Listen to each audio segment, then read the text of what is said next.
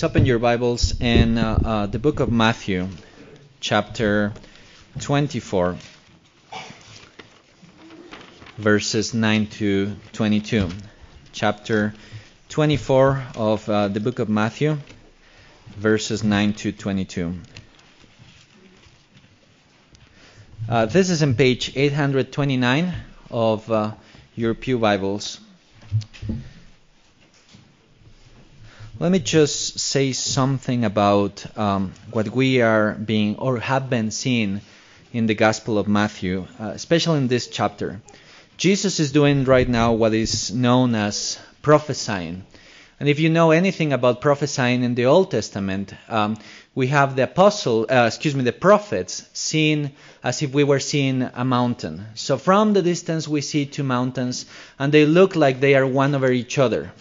But once you get close to the mountain, then you are able to see that there is a chasm in between, that they were not as close at each other uh, as, as they were before. Same thing with Jesus Christ when he prophesies.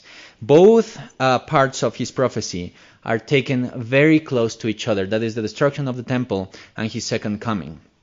But that doesn't mean that they are um, that Jesus is giving us an exact time of when these things are going to happen. Rather, he's speaking about the certainty of the things that are going to happen. These things will happen as certainly as, as you can see and as you can feel it from the text. So we are not to doubt about what Jesus is speaking to us. So remember that as we are going through uh, chapter 24 and the cyclical nature of this prophecy of Jesus, that is, things that are repeating itself once and again and again until Jesus comes back in glory. So with that in mind, please, congregation, stand to hear the reading of God's holy, inspired, inerrant word. This is God's word. Then they will deliver you up to tribulation and put you to death, and you will be hated by all nations for my name's sake.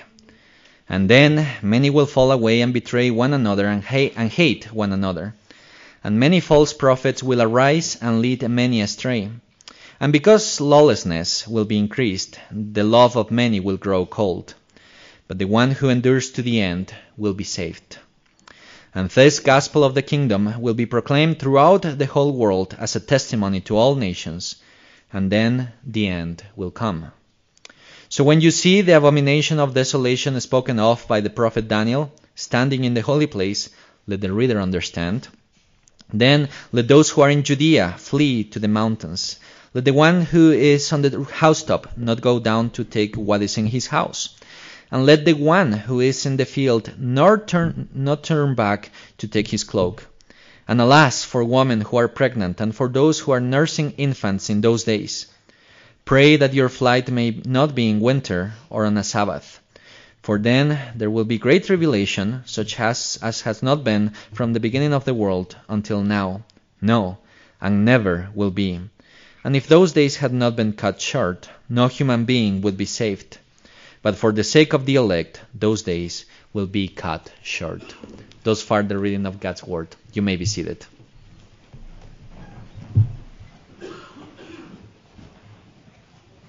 Now, during the 16th century, uh, the Reformation ideas reached a country named Belgica. And uh, is what today is known as the Netherlands and Belgium, basically. And as the Reformation penetrated in the country, persecution, became more and more fierce against the reformers who were preaching in there. In 1561, Guido de Brès, a reformed preacher, prepared a confession of faith expressing what the scriptures taught, and this confession is known as the Belgic Confession. In 1562, a copy of the confession was sent to King Philip II, together with an address signed by every single one of the pastors and members of the congregations, declaring that they were ready to obey the government in every lawful thing, but that they would offer, and let me quote, they would offer their backs to the stripes, their tongues to the knives, their mouths to gags, and their whole bodies to the fire. Why would anyone say that? Because they knew what kind of Savior Jesus was and because they knew that Jesus never promised his disciples eternal happiness here on earth. And do you know where they got that, that idea from? Chapter 24 of the book of Matthew. So this morning we will examine what Jesus has to say about it under two headings. First, kingdom under attack, and second, uh, the epicenter of kingdom opposition. So kingdom, kingdom under attack and the epicenter of kingdom opposition. So let's see the first part, uh, kingdom under attack. Now remember what I just said uh, before we read the scriptures, that Jesus' address to his disciples is like a panoramic view of history. This is not a detailed description of the end of the world. It's rather the characteristics that will be present in every single age of this world until Jesus Christ comes back. Now, we said last week that Jesus was describing the order of the cosmos during his already present millennial kingdom now. What comes now, uh, next in these verses, is a concentration upon the era of the church in the same age. In other words, what is going to happen with the church until Jesus comes back in glory? That is the question that Jesus is seeking to address. What is going to happen with the church? So listen to verse 9. Then they will deliver you up to tribulation and put you to death, and you will be hated by all nations for my name's sake.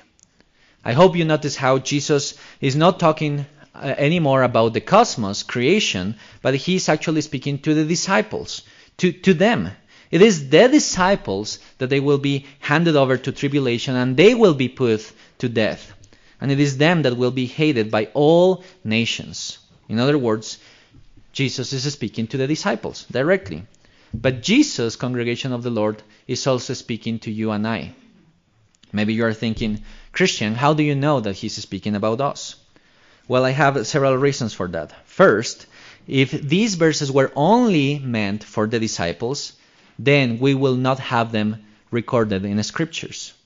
Scriptures in several places affirm that Jesus spoke and did way much more than what we have in the Gospels and uh, things that we don't know about that were meant for the disciples but not for us. Scriptures also speak about revelations that are sealed that we can't understand because they are not meant to be understood by us.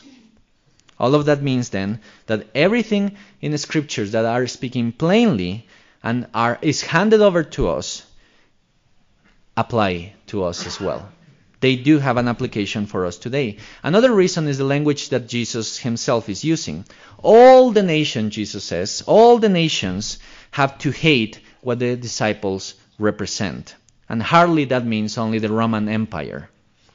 But the term all is comprehensive, meaning every single one of the nations. In other words, there is more in view here than simply the disciples and the Roman Empire. This is a, descriptions, uh, a description of every single nation of, under the world hating, opposing the message of the gospel of Jesus Christ that he is sending to them through his disciples, through his church.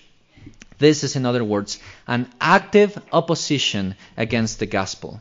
This speaks about Paul and Peter being burned and, and crucified in Rome about Polycarp, burned at the stake in the second century, about missionaries in the early Middle Ages being killed in Scandinavia because they brought the message of the gospel, about the reformers being persecuted, about missionaries in Ecuador in the 20th century being killed because they tried to reach the native tribes.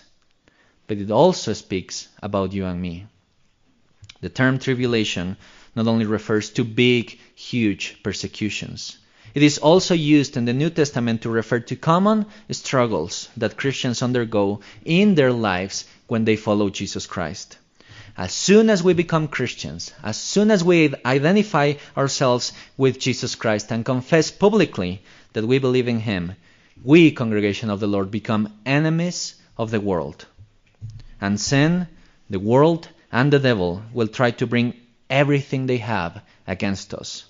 We will endure problems, calamities, sufferings, pains, all of that because we belong to Jesus Christ. And yet, here is the comfort of this portion. First, that Jesus Christ Himself is not surprised by those, but that He is in control over those circumstances. He's announcing us in advance what, what we should expect, and that is tribulation. Not victory, tribulation. Second, at the same time, the New Testament testifies to us that even those tribulations, even those calamities, God uses to strengthen us, to make us more like, uh, more, more like Jesus Christ, to mold us after his image. So, on the one hand, yes, we will see suffering, sometimes suffering coming from our own country, from our own people kind, from our own neighbors. Yet, on the other hand, we can endure those sufferings with confidence, knowing that God is working in us, that with Him those sufferings are not in vain. He is making us more like His Son Jesus Christ. Sufferings, problems, calamities, persecution, all of that are part of this present evil age in one way or in another, and we will experience those. But God, in Jesus Christ, will never ever abandon His people. He is with His church until the end of the age. Now read verses 10 and 11. And then many will fall away and betray one another and hate one another. And many false prophets will arise and lead many astray. See, apostasy will have its effect in the Church of Jesus Christ. Um, they, it will be common in this present dispensation of the kingdom of God. Many seeking to save their lives will and have betrayed Jesus Christ, have they not? Many seeking to win over the world will and have betrayed uh, eternity and have forsaken eternity. And many will and have simply preferred themselves instead of following Jesus Christ. Apostasy, betrayal, not in the world, but inside the church, should not be a surprise for the church of Christ, brothers and sisters. It certainly is not a surprise for Jesus Christ. And in His mercy, again, He's letting us know in advance that those things will happen. So we are not dismayed when we see those inside inside the church. And again, the whole age of the church is a witness and a testimony about that. In the whole of history, many have preferred to abandon Jesus Christ. Many have introduced themselves secretly inside the church to destroy her. Heresies, false teachings have always been part of the struggles that the church has to endure. Paul, for example, struggles with legalism and antinomianism in the church. Peter's, Peter mentions those who twist scriptures for their own perdition. And John says there were some who were among us, but were not of us, and have left the communion of the church. Gnosticism in the second century almost destroyed the church. Arianism in the fourth century almost did the same. Prosperity gospel and false teachings are eroding the church even as we speak and it seems like we cannot pick any period of history without finding at the same time a heresy, a false teaching that is attacking the church. From the perspective of the church under the cross, that is right now, this idea is overwhelming, isn't it? As if there were no relief for the church. But do not be dismayed, brothers and sisters. The church of Jesus Christ stands over a strong and firm foundation not you and I, not ourselves, not our efforts, not our pastors and elders, but Jesus Christ. In Jesus, we have a firm foundation. The church will never perish, even if sin, the world, and the devil attack her. The church in this world, congregation of the Lord, is indestructible. Indestructible. Apostasy, persecutions have come and gone. But the church still stands even today, and it will stand until Jesus comes back. Listen now to verses 12 and 13. And because lawlessness will be increased, the love of many will grow cold, but the one who endures to the end will be saved.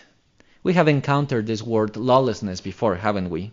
In the context of the Gospel of Matthew, it refers not only to violating the law and going, and going against it, but also means unbelief.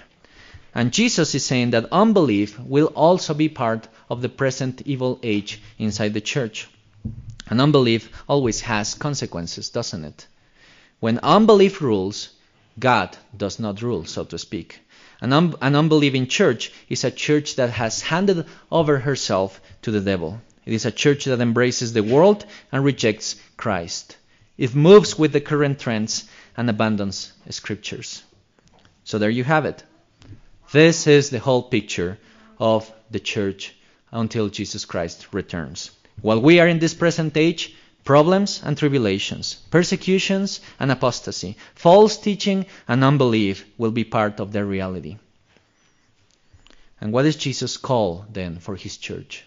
What is he asking us to do? What is he speaking to us this morning?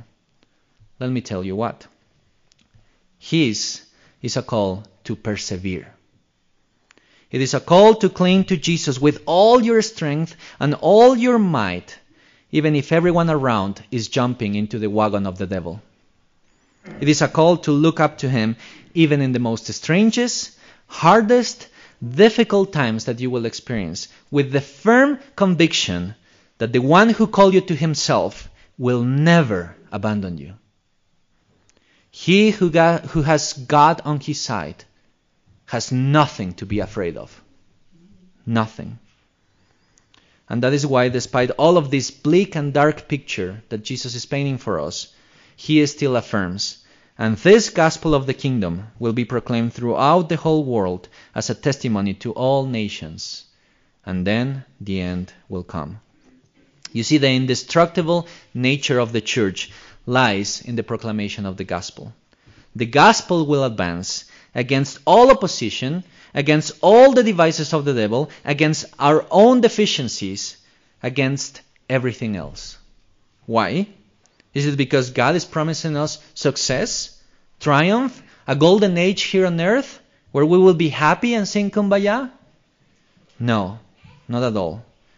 Rather, it advances because God's word, His gospel, is powerful to fulfill His promises despite all of oppositions. God's gospel will reach every single heart of his elect and will still bring salvation to the last of them until the end of the times. Our confidence does not rest in our strength, nor in our capacity to, to transform the world, but in the firm conviction that God will bring salvation to his people, and he will advance his kingdom even when it's under attack. Now, let's move to the second point, where we see the epicenter of the kingdom of God. Now, if the whole present age of the millennial kingdom of Jesus Christ is characterized by calamities in the cosmos and calamities in the church, then where does that start that? Where is the beginning? Is there a main movement in the history of the world uh, that marks the beginning of those calamities? Well, Jesus again starts with the disciples, and from there he moves until the end of the world. In other words, what Jesus is describing applies directly to the disciples, but it also applies to the circumstances of the church until he comes back in glory. This, brothers and sisters, boys and girls, is like throwing rocks at a pond filled with water.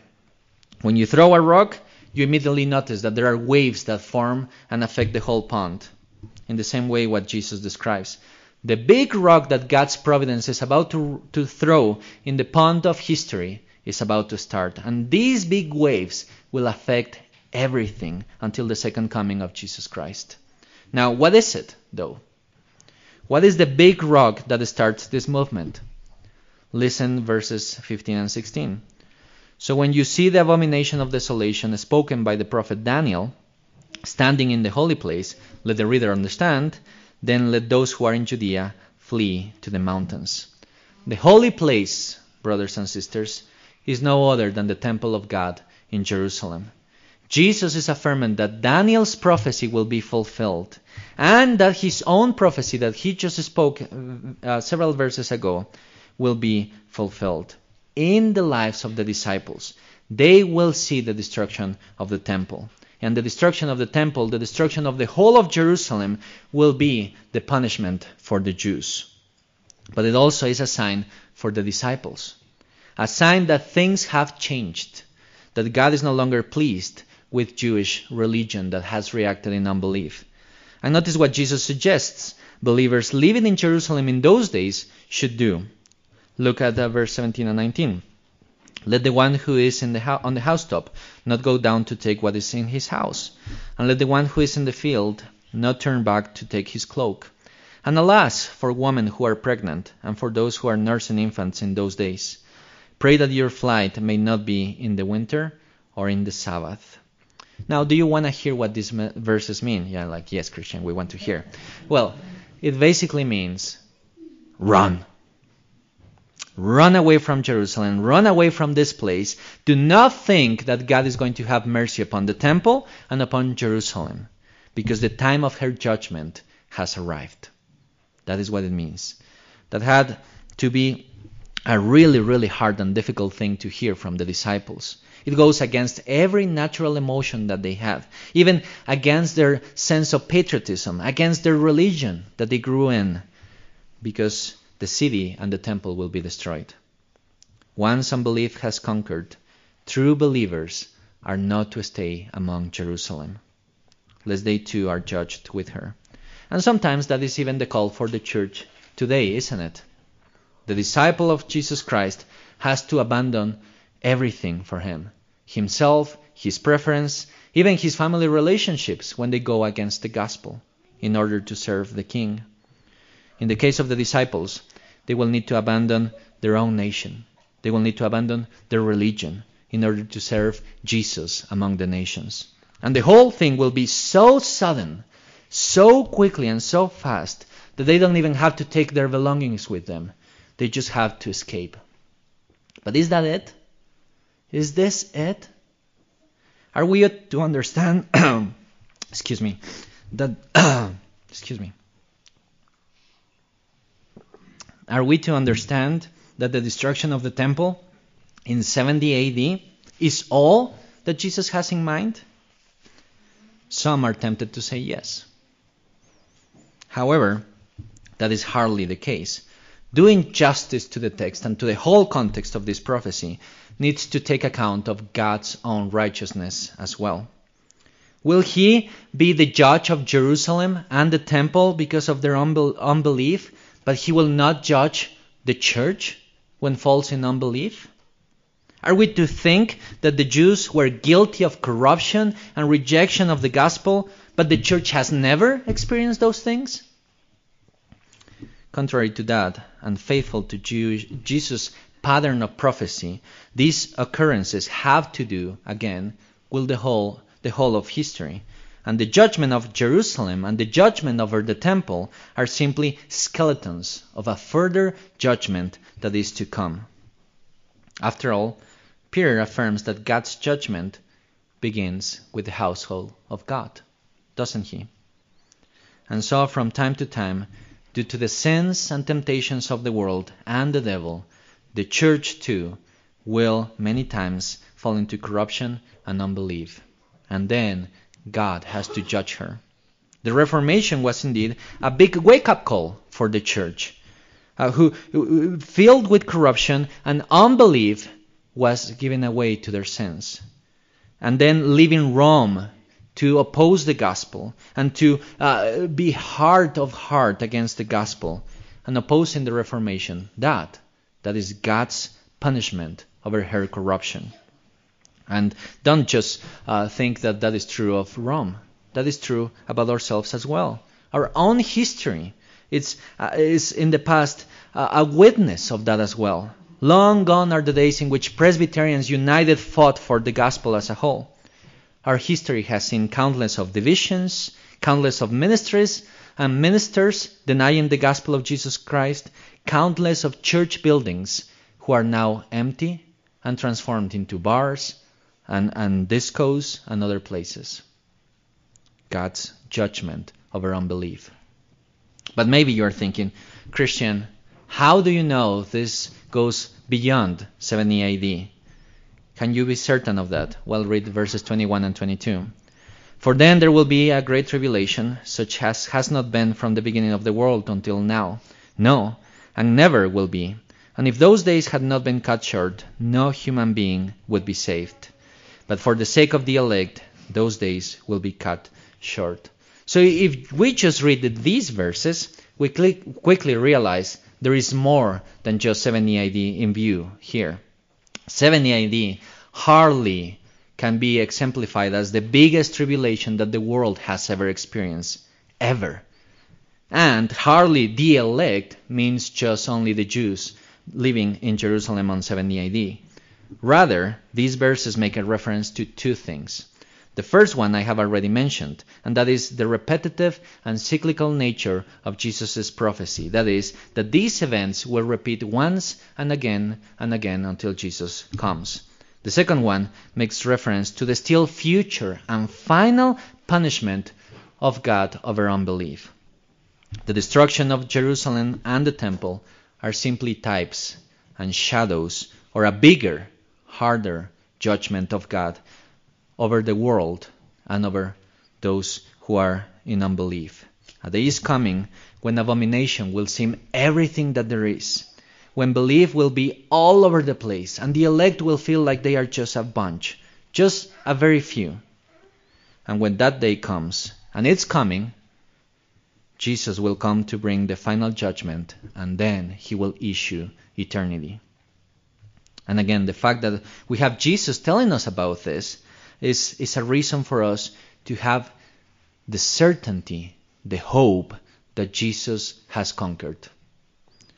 How could, how could we not, then, if Jesus has conquered, if he is victorious, how could we not, with uh, the certainty of our ancestors, will be ready, will ourselves be ready to say that if necessary, we are ready to offer our backs to the stripes, our tongues to the knives, our mouths to the gags, and our whole bodies to the fire.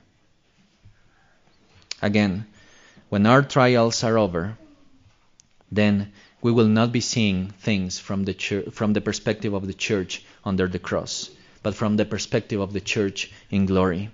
Eternity will be ensued. The glory of heavens coming down to earth will dispel every sight seen of sin. Yes, brothers and sisters, we know things are changing, do we not? even here in our beloved country. We know that uh, it feels like we are facing more opposition, but be encouraged. There is nothing new under the sun. The devil will not win. Jesus has, and he will win. And that has to be our perspective. And what a relief it is, isn't it? That we don't have to be calculating when the seven years will start when the three and a half years of tribulation will begin. What a relief that is that uh, we don't need to be trying to figure it out when you will be raptured or if you will be raptured. Losing your sleep because you don't know if you are going to be raptured. And what a relief it is that you don't need to figure who is the Antichrist or trying to pay attention to everything that Russia does. Because Jesus has told us everything that we need to know. And we don't need to be second guessing or juggling with the text to know what is going to happen. Rather, we simply need to trust in Jesus. In the darkest of the times, in the best of the times, He has been, is been, and will be our brightest and true light. And let us call together with the church of past ages, even now. Yes, Lord Jesus, come quickly. Let us pray.